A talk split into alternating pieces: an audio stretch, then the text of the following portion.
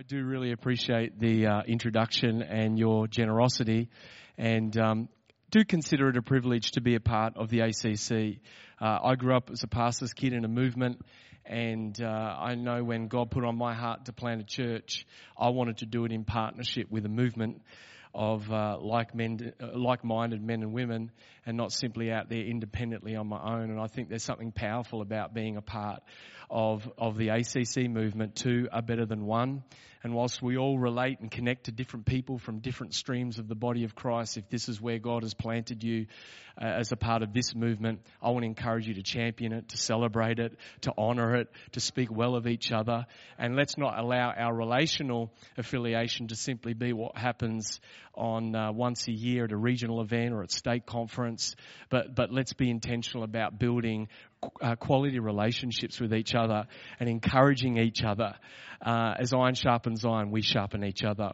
And um, I get the privilege now, and have been doing so for six years, of, of traveling around speaking at different churches, conferences. You know, I was just hearing Pastor Shane talk about uh, possessing territory and, and gaining new ground. And um, I minister quite regularly in Indonesia, and it's amazing 30 to 35% of Indonesia is now born again believers attending church and following Jesus in the largest Islamic nation on earth and uh, and that comes from Islamic politicians. You won't read that on Wikipedia, um, but that, that's an, an, an, in-house current stat. And I began to think about as I see the move of God there. You know, the same Holy Spirit that's working in Indonesia is the same Holy Spirit uh, in Melbourne and in Victoria and in Australia. And whilst our cultures may be different, and whilst there's different challenges, you know, I, I just believe that if we would be obedient to the leading of the Holy Spirit in our own hearts hearts and lives, if we would be prayerful people,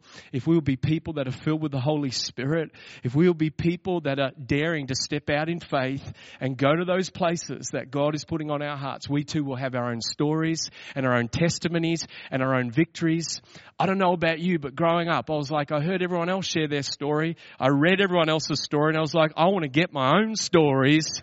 Is anyone else there with me that it, there comes a time where we've got to, instead of being uh, second-hand witnesses of someone else's breakthrough, we have got to become first-hand witnesses of our own walk with God and our own stories and testimonies, uh, because not only are they happening, but they're waiting to still to happen in people's lives that aren't yet in our churches. And so tonight, I really just come to serve you. Uh, thank you so much for the invitation, the opportunity, and I just know that as we open up our hearts, that God is going to come and speak and uh, I, be, I, believe both corporately and personally, prophetically. So uh, why don't we pray together? I just love a little bit more microphone to save my voice over the next few days. Thank you, um, and uh, let's let's get into it. Father, we just thank you so much. We thank you, Lord, for your goodness and we thank you for your grace. We thank you for your kindness towards us, God.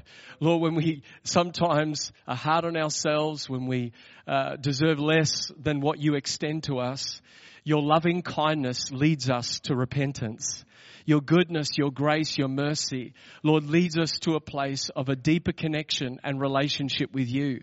And Father, I pray for any pastoral leader here tonight that may have gone through a season, maybe even today, Father, of hearing something, maybe a criticism, a report, facing something in their lives where they feel like you're angry with them. They feel like they're messed up and they're not good enough. Lord, remind us again, it's not by might, it's nor by power, but it's by your Spirit. Remind us again God, that whilst we may not all feel qualified in the natural, Lord, when you anoint us and when you fill us and when you call us, you give us the tools, you give us the grace, you give us what we need, oh God, to be able to fulfill the calling upon our lives. And Father, tonight I pray that as we come around your word, that Lord, there would be the same resolve in our hearts, Lord, that like David, we would serve the purposes of God in our generation, oh God, and we would not, Lord, be out of breath until we do. And I pray, Father, that there would be an atmosphere, oh God, but of your spirit of exhortation and encouragement in this room. Jesus, come and be the prophet. Jesus, come and be the preacher and the teacher. Jesus, encourage us tonight because Lord, we need it. Lord, uh, we give out and we give out and we give out. We pour our lives into others. Tonight, God, come and pour into us. Lord, even as I preach, come and pour into me, Father. Lord, let, let, let this be a, a, a mutual, uh, beneficial transaction of your blessing, your grace, your power, your anointing. Father, we love you, we honor you, and we commit not only this night, but we commit this year to you. We commit this uh, area and region of Melbourne to you. We ask for your blessing and favor upon it. We ask that churches would be fruitful and multiply. We ask, oh God, that you'd raise up men and women to plant new works and new churches and new ministries. We ask, oh God, for good success, Lord, for our youth ministries, for youth alive, for young adults, for campuses. Lord, that we would be more in unity, more on mission, more on purpose than we've ever been before. God, we believe it can be because if you be for us, who dare be against us? And so, Father, come and move amongst us. Speak to us now. In Jesus' name. Everybody said, Amen. Second Timothy chapter 3 verse 1. I want to read uh, five verses to you. And uh, this is a message that God gave me at the start of the year. Uh, I've started to uh, preach it briefly with some pastors and leaders around the place. But I believe it's in God's heart for us. It's a challenging message, but how many of us know a spoonful of sugar makes the medicine go down? And uh, and whenever God comes and and uh, ministers to us um, and does surgery on our hearts, He also wants to do it in a way that we can receive, because the Bible says, "Taste and see that God is good." Not taste and see that uh, God is bitter, but He's sweet, He's good. But even when he comes to challenge us as his people, I believe he does it in a way that we can receive it. Um, 2 Timothy chapter 3 verse 1, uh, I'm reading from um, ESV and uh, says this, but understand this, that in the last days there will come times of difficulty. For people will be lovers of self, lovers of money, proud, arrogant, abusive, disobedient to their parents, ungrateful, unholy, heartless, unappeasable, slanderous, without self-control. At this point in the reading, we're all getting depressed, right? Brutal, not loving good, treacherous, reckless, swollen with conceit, which is just pride, lovers of pleasure rather than lovers of God, having the appearance of godliness, but denying its power. Avoid such people. Having the appearance of godliness, but denying its power. I want to speak to you tonight on the subject substitutes for the supernatural. Substitutes for the supernatural. I was in Adelaide uh, last year and I was ministering at a prophetic night and uh, I was ministering to a few people, and the Holy Spirit um, highlighted an individual on my right hand side, and it was a man, and showed me a picture of a 1957 black and white Chevy, a muscle car. And, uh, and God began to show me this picture of this man working on this muscle car. And he was working on the engine. It was his pride and joy. Uh, it was something he took great care of, but he discovered a problem in the engine that he couldn't fix. And no matter how hard he tried, he couldn't fix it. He went and called a friend who was a, more of a specialist mechanic, came, looked at the car, and quite quickly resolved the issue. This man hopped in his car and drove off. The Lord began to give him the interpretation. And the Lord said, this man is that 1957 black and white Chevrolet. He takes great pride in himself. He takes great pride in being able to solve his own problems. But he's facing a personal problem in his life and in his family he can't fix, he can't resolve. But tonight, in this meeting, he's going to meet the chief shepherd of his soul who's going to come and minister to his heart and fix that problem and uh, he's going to never be the same again as I shared this with him, I said, is, does any of this resonate with you? He said, I am a car mechanic of sports muscle cars. And at 5.30 p.m. this afternoon, I closed up my shop working on a 1957 black and white Chevrolet. True story. Little did I know that he had been invited along by some friends at the church. He brought his wife and kids. They did not know the Lord, but when the secrets of their heart were revealed, as 1 Corinthians 14 says, they came down the front at that altar call and the entire family surrendered their lives to Jesus Christ. At the end of the day, isn't that the purpose of signs and wonders happening? Is that it points people to the person and the reality of who Jesus is.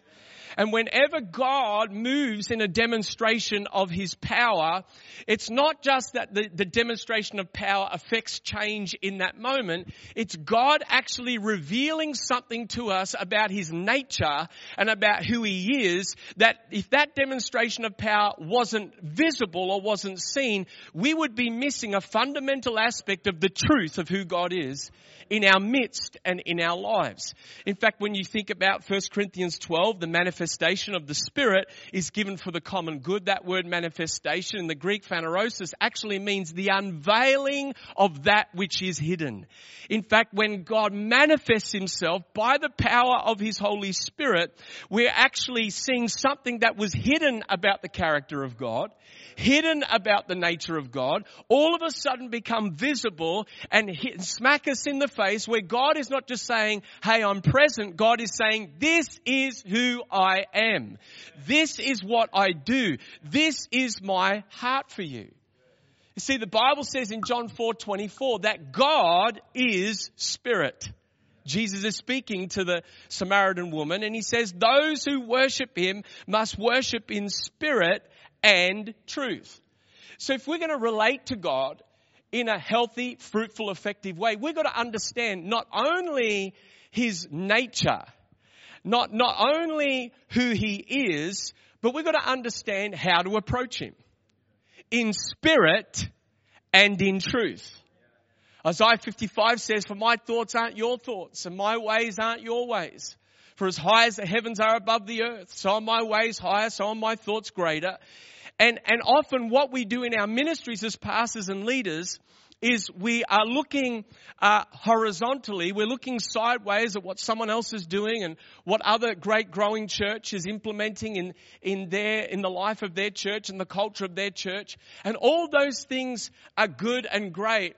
But if we narrow our ministries down to simply hosting events, planning events and running programs, and we don't engage in the spirit and truth dimension of who God is, and we don't engage in the supernatural nature of who God is in our church meetings, we are missing a fundamental point of why we are here. We, we, we're simply going through the motions of spinning our wheels and running the organization of church life, failing to accurately represent the heart and the purpose of who God is in our culture and in, and on our planet. You see, the supernatural actually means over and above the natural realm. And whilst the word supernatural is not a Bible word, it definitely is a Bible concept. The Bible is filled with examples and stories and illustrations and encounters of the supernatural. When you think about Moses leading God's people, confronts the Red Sea, lifts up his rod of authority that God had given to him, and God parts the Red Sea. When you think about Joshua commanding the sun to stand still, just so that Israel's enemies could be dealt with, and the sun stands still, it's a supernatural phenomena. When you think about Jonah being swallowed by a great fish and still survive three days later, spit out at the purpose of God on the beachhead of Nineveh, you're witnessing a supernatural event. When you think about Daniel and the lion's den, and we got hungry lions. These have not been pre-fed, pre-warned. These are lions that want to destroy and eat people, and yet he emerges without a scratch. We're witnessing a supernatural event. Fast forward to the new covenant when we're dealing with the apostle Peter at the gate beautiful and Peter and John says, silver and gold I do not have, but what I do have I give to you. In the name of Jesus Christ of Nazareth, rise up and walk. They extend their hand. The man rises up and walk. What are we encountering? The supernatural The Bible is filled from Genesis to Revelation of supernatural happenings that give us glimpses into the nature, the character, and the spirit and truth of who God is. If the supernatural therefore is missing from the church, the church loses not only the ability to affect change in our culture and in people's lives, but we lack a, a fundamental dimension of representing who God is to the world around about us. And the apostle Paul is writing to Timothy and he says, in the last days, there will be some, could be believers, could not be, but there will be some who will have the appearance of godliness, but will lack the power of godliness. In other words, parts of the church will have a form, a fashion of religiosity, a form of godliness, but will lack the substance, the ability to affect any change. Now, I don't know about you, but as I travel around, growing up in the church, my parents were pastors, there is nothing more dangerous to the life of the kingdom and the life of a local church than when we as pastors, leaders and believers start to practice religion without the presence of God. Where we're just going through the motions of ritualistic worship, where we've got another regional event, we turn up, we go through the motions, gee, I'm glad that's done, let's get on with the rest of our lives. Or, or, you know, attend a small group, give a love offering, you know, as a token thing. And, and we sort of go through the motions, but we lack the substance and the power of what it actually means to be a godly people who worship Him and who pursue Him in spirit and truth. You see, if the substance of God's power is removed from our ministries, you are forced to replace it with substitutes. Because you've got to keep the wheels of the organization running. I mean, we've got to keep people showing up. And we've got to keep the tithes and offerings coming in. And we've got to keep the church doors open and we're going to look like we know what we're doing here and we've got to keep up the religious social work going on that we're doing in the community. And we've got to keep on doing what we're doing because you know we're a church. This is who we are. This is what we do. And what often happens is by little degree and little degree we move away from the central call of what we as pastors leaders apostles prophets evangelists pastors teachers have been called to when God called us to the ministry representing not only the heart of God, but the power of God in spirit and truth to a world that desperately needs it. So I began to think about as I'm reading this passage, well, Lord, what are some of the substitutes for the supernatural in the church today? Why don't we just look at what some of those are? And I would encourage you to, to buckle your seatbelt and, and just to not go, you know, well, that's great for that person down the aisle and the pew and, and that's not relevant for me. But I'd encourage you to go, Lord, where am I on each of these substitutes starting to substitute the patterns of the supernatural in my life and ministry? I began to think about, firstly, we've replaced faith with reason. Reason and logic has replaced faith. And yet I read in Hebrews 11:3, by faith we understand. By faith we understand. We've replaced that with by education we understand. Now, before you start throwing rocks, I'm pro-education. I'm pro-Bible college. I've, I, have I've studied at Bible college and, uh, and uh, um, committed myself to lifelong learning. Uh, we have Bible colleges represented here. Please don't send me letters. Please don't send Pastor Ian letters. Um, uh, uh we, uh, we, are pro encouraging. In fact, every uh, young man or woman of God and older man or woman I get in contact with or begin to speak into their lives about the call of God to ministry, I encourage them, hey, why don't you go to Bible college and just get on the track and start to position yourself and to learn and to grow? I'm pro education, but I want to say this, that if your education is stronger than your revelation, you're going to struggle to live by faith. You can have all the logic, you can have all the reason, you can have all of the insight, you, you can read Greek, you can read Hebrew, but if you lack revelation, you're going to struggle to live by faith. Why? Because maybe not so much in our Christian uh, uh, educational institutions, but definitely in our secular educational institutions, the primary influence upon education in our current culture is secular humanism.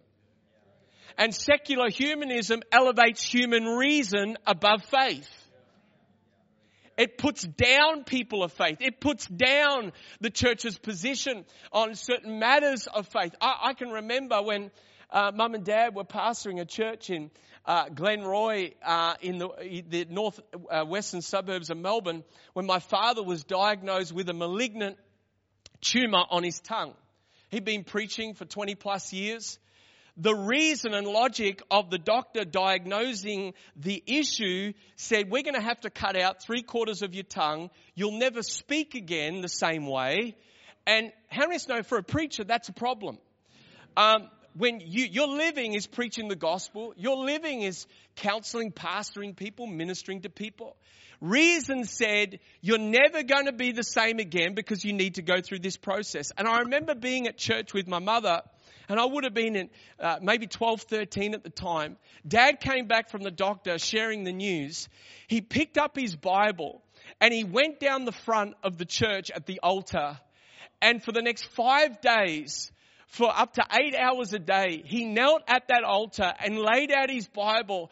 And, and whilst reason and logic said this is what's happening, by faith he stepped into a dimension of spirit and truth of who God says he is, what God says he can do, and as he began to seek God, we even noticed, without any expert opinion, something began to change about the texture of, of the growth that was on his tongue. He goes back seven days later. The doctor says, it's changed. It looks different. We need to test it again before we uh, perform surgery on it. And it came back benign. And within about two or three weeks, his tongue was completely back to normal, healed, because although no reason and logic said this is what it is, therefore this is what needs to happen. And I'm advocating uh, medical health as much as anybody. I'm just saying you've got to work out in your life as a pastor and leader. Are you going to live by reason alone, or are you going to live by faith? It's by faith we understand. There are some things in the kingdom of God you'll never understand except but by faith. You see, when reason encounters the unexplainable, fear and criticism is always the outcome. That's why Jesus would often say, and that's why when an angel would turn up to visit someone, they'd say, don't be afraid. Why? Because fear and criticism and rejection is often the outcome of something your logic and reason cannot fathom or understand. And so as we press into faith, as we press into the supernatural, we need to take the people in our church congregations on a journey of helping them overcome the, the reason and the logic that will reject and push back the supernatural in, in, in, in for the choice of control in our local congregations. I love what John Calvin said. He said, knowledge from science is so much smoke without the heavenly science of Christ. You see, in the kingdom of God, you must believe before you understand. Before you can access God's purposes and ways, His thoughts and His ways that are higher than ours, it comes through the doorway of faith. I think that's why Paul in Ephesians 1.16 said that he prayed for God to give us a spirit of wisdom and revelation. That we would know the hope to which we are called. And not simply to, to, to have a surface level awareness or understanding of the hope to which we've been called, but a depth of wisdom and revelation that would inspire those we lead to live by faith and not just by human reason. Not only that, but I think counseling has replaced deliverance.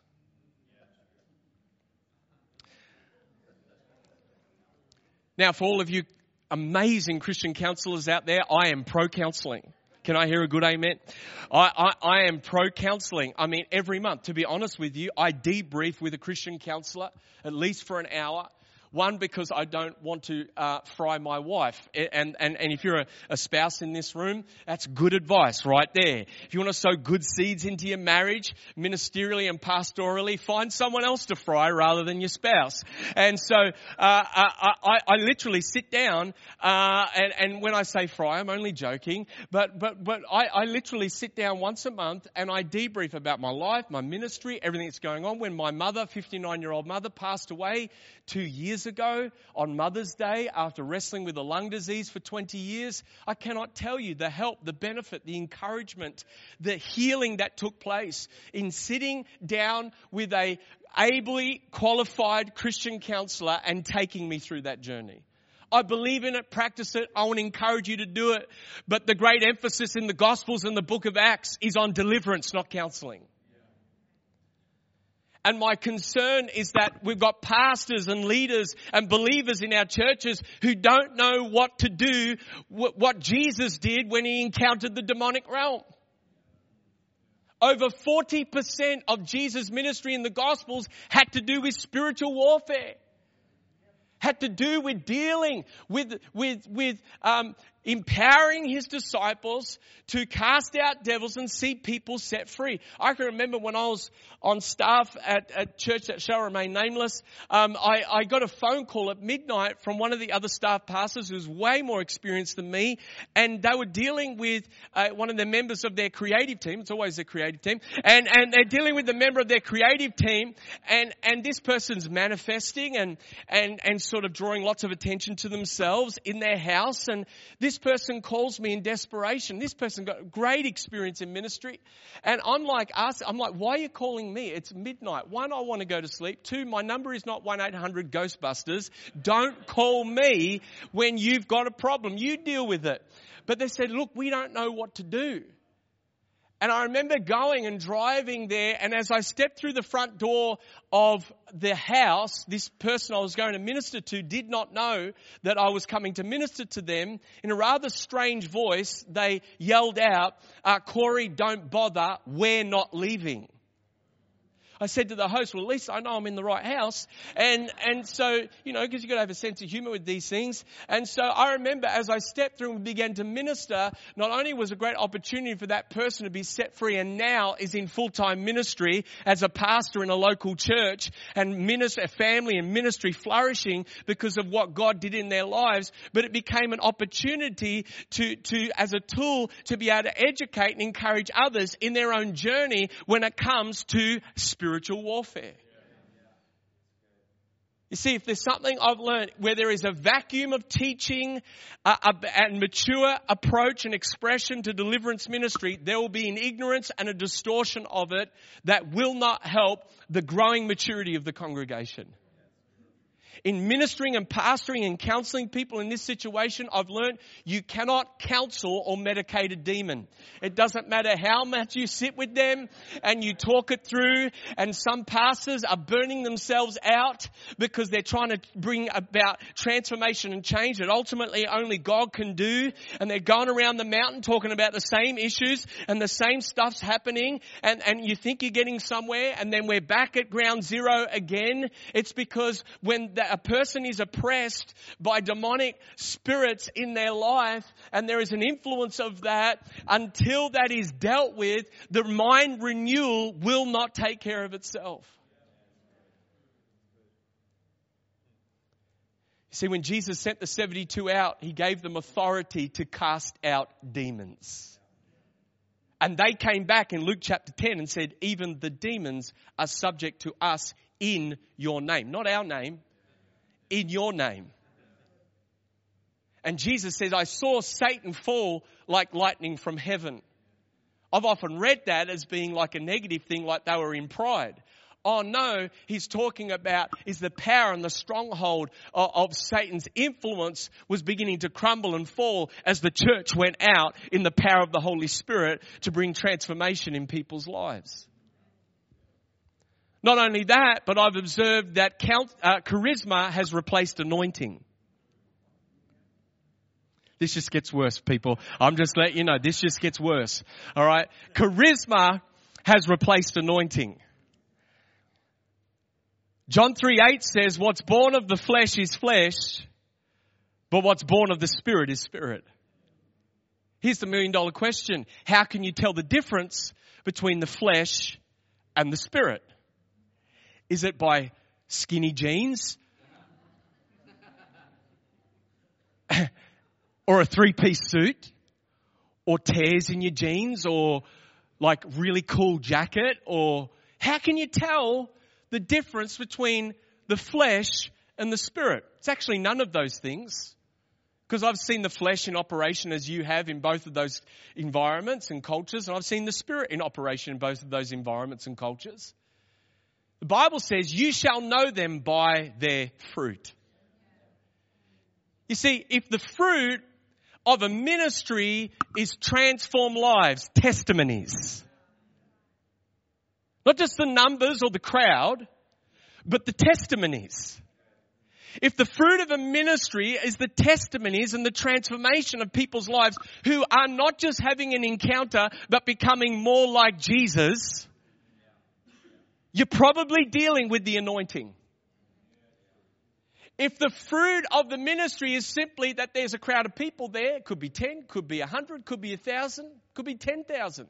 But there's not necessarily many testimonies or much transformation and people aren't necessarily becoming more like Jesus. We may be dealing with the flesh. The number of people isn't the issue.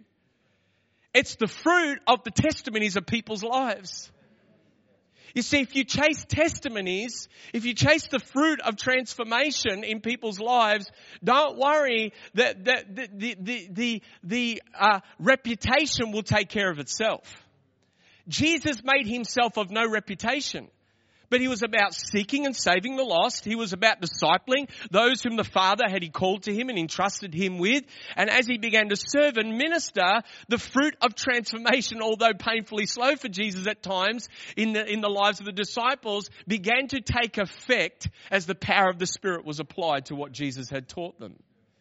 You see, I've learned charismatic personalities attract people, but they don't change people. They made a track and, and, and, and I'm all for, you know, whoever God has wired you up to be, charismatic personality or not, be who you are.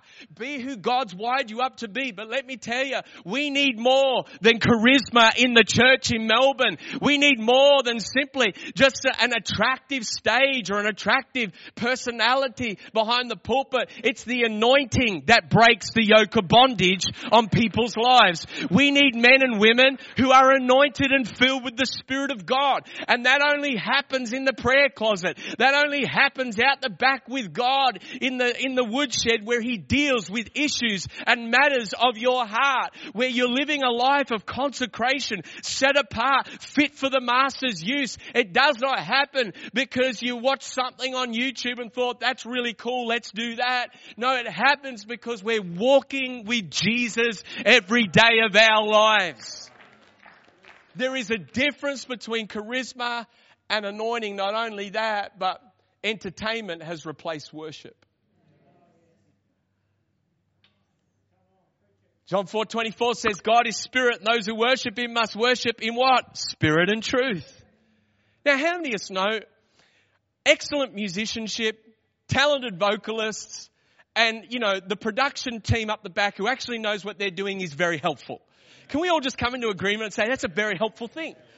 You know, just, I remember, uh, serving under one pastor and he was just like, you know, once a year, I just want to draw blood from a volunteer once a year, just to make a point and, and it was a joke, he was joking, okay? So relax.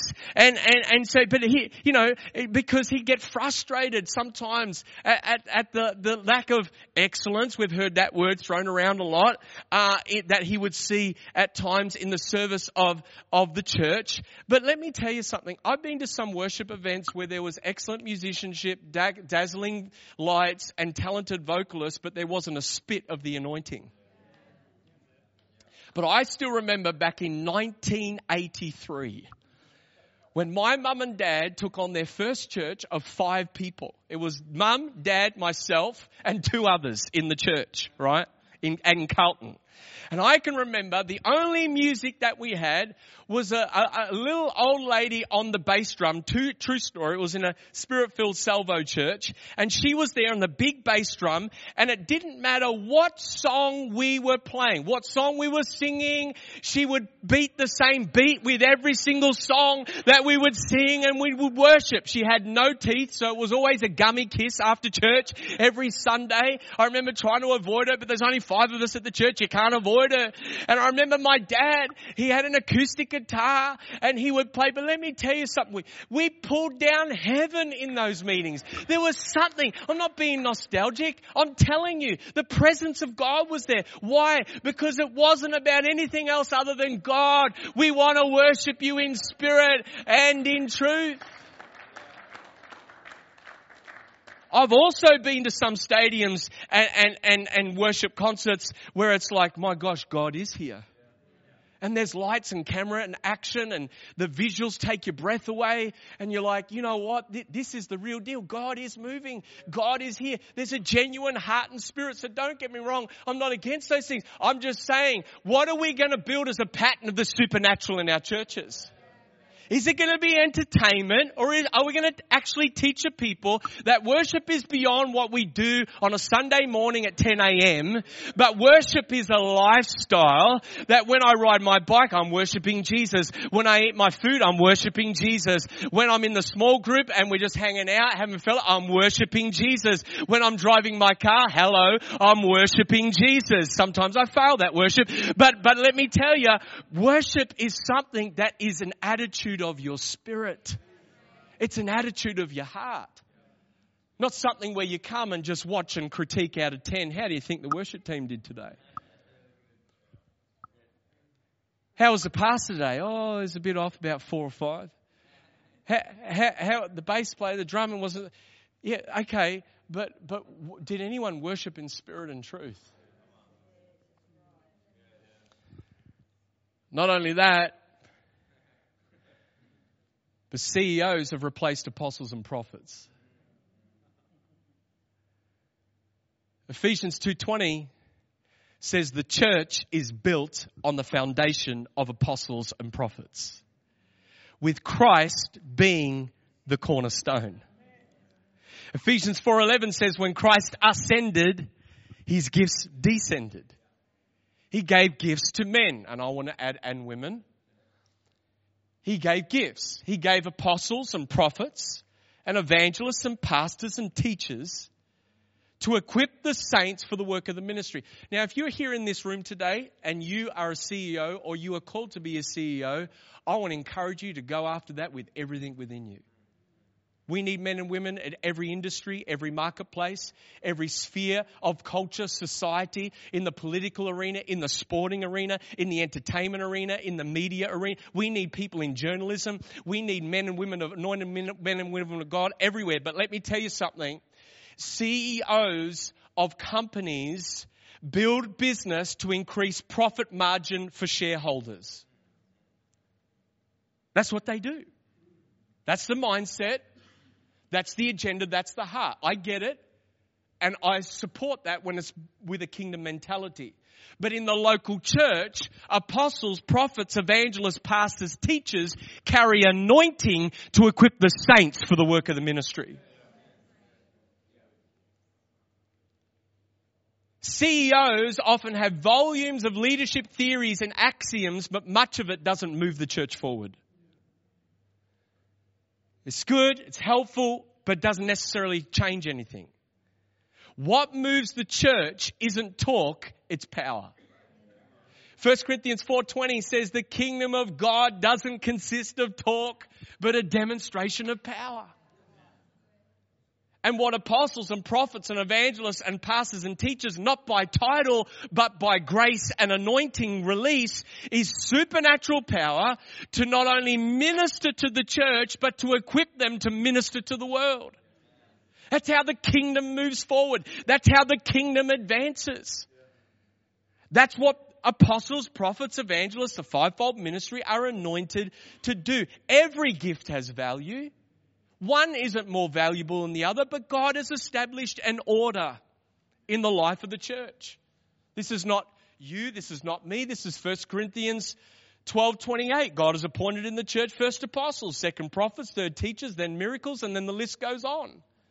That there is an order and a recognition. And I am wanting to encourage us to advocate that we are recognizing not just the wiring, not just the gap that needs to be filled by an able bodied person, but what is the anointing and the grace and the gift that they carry on their life.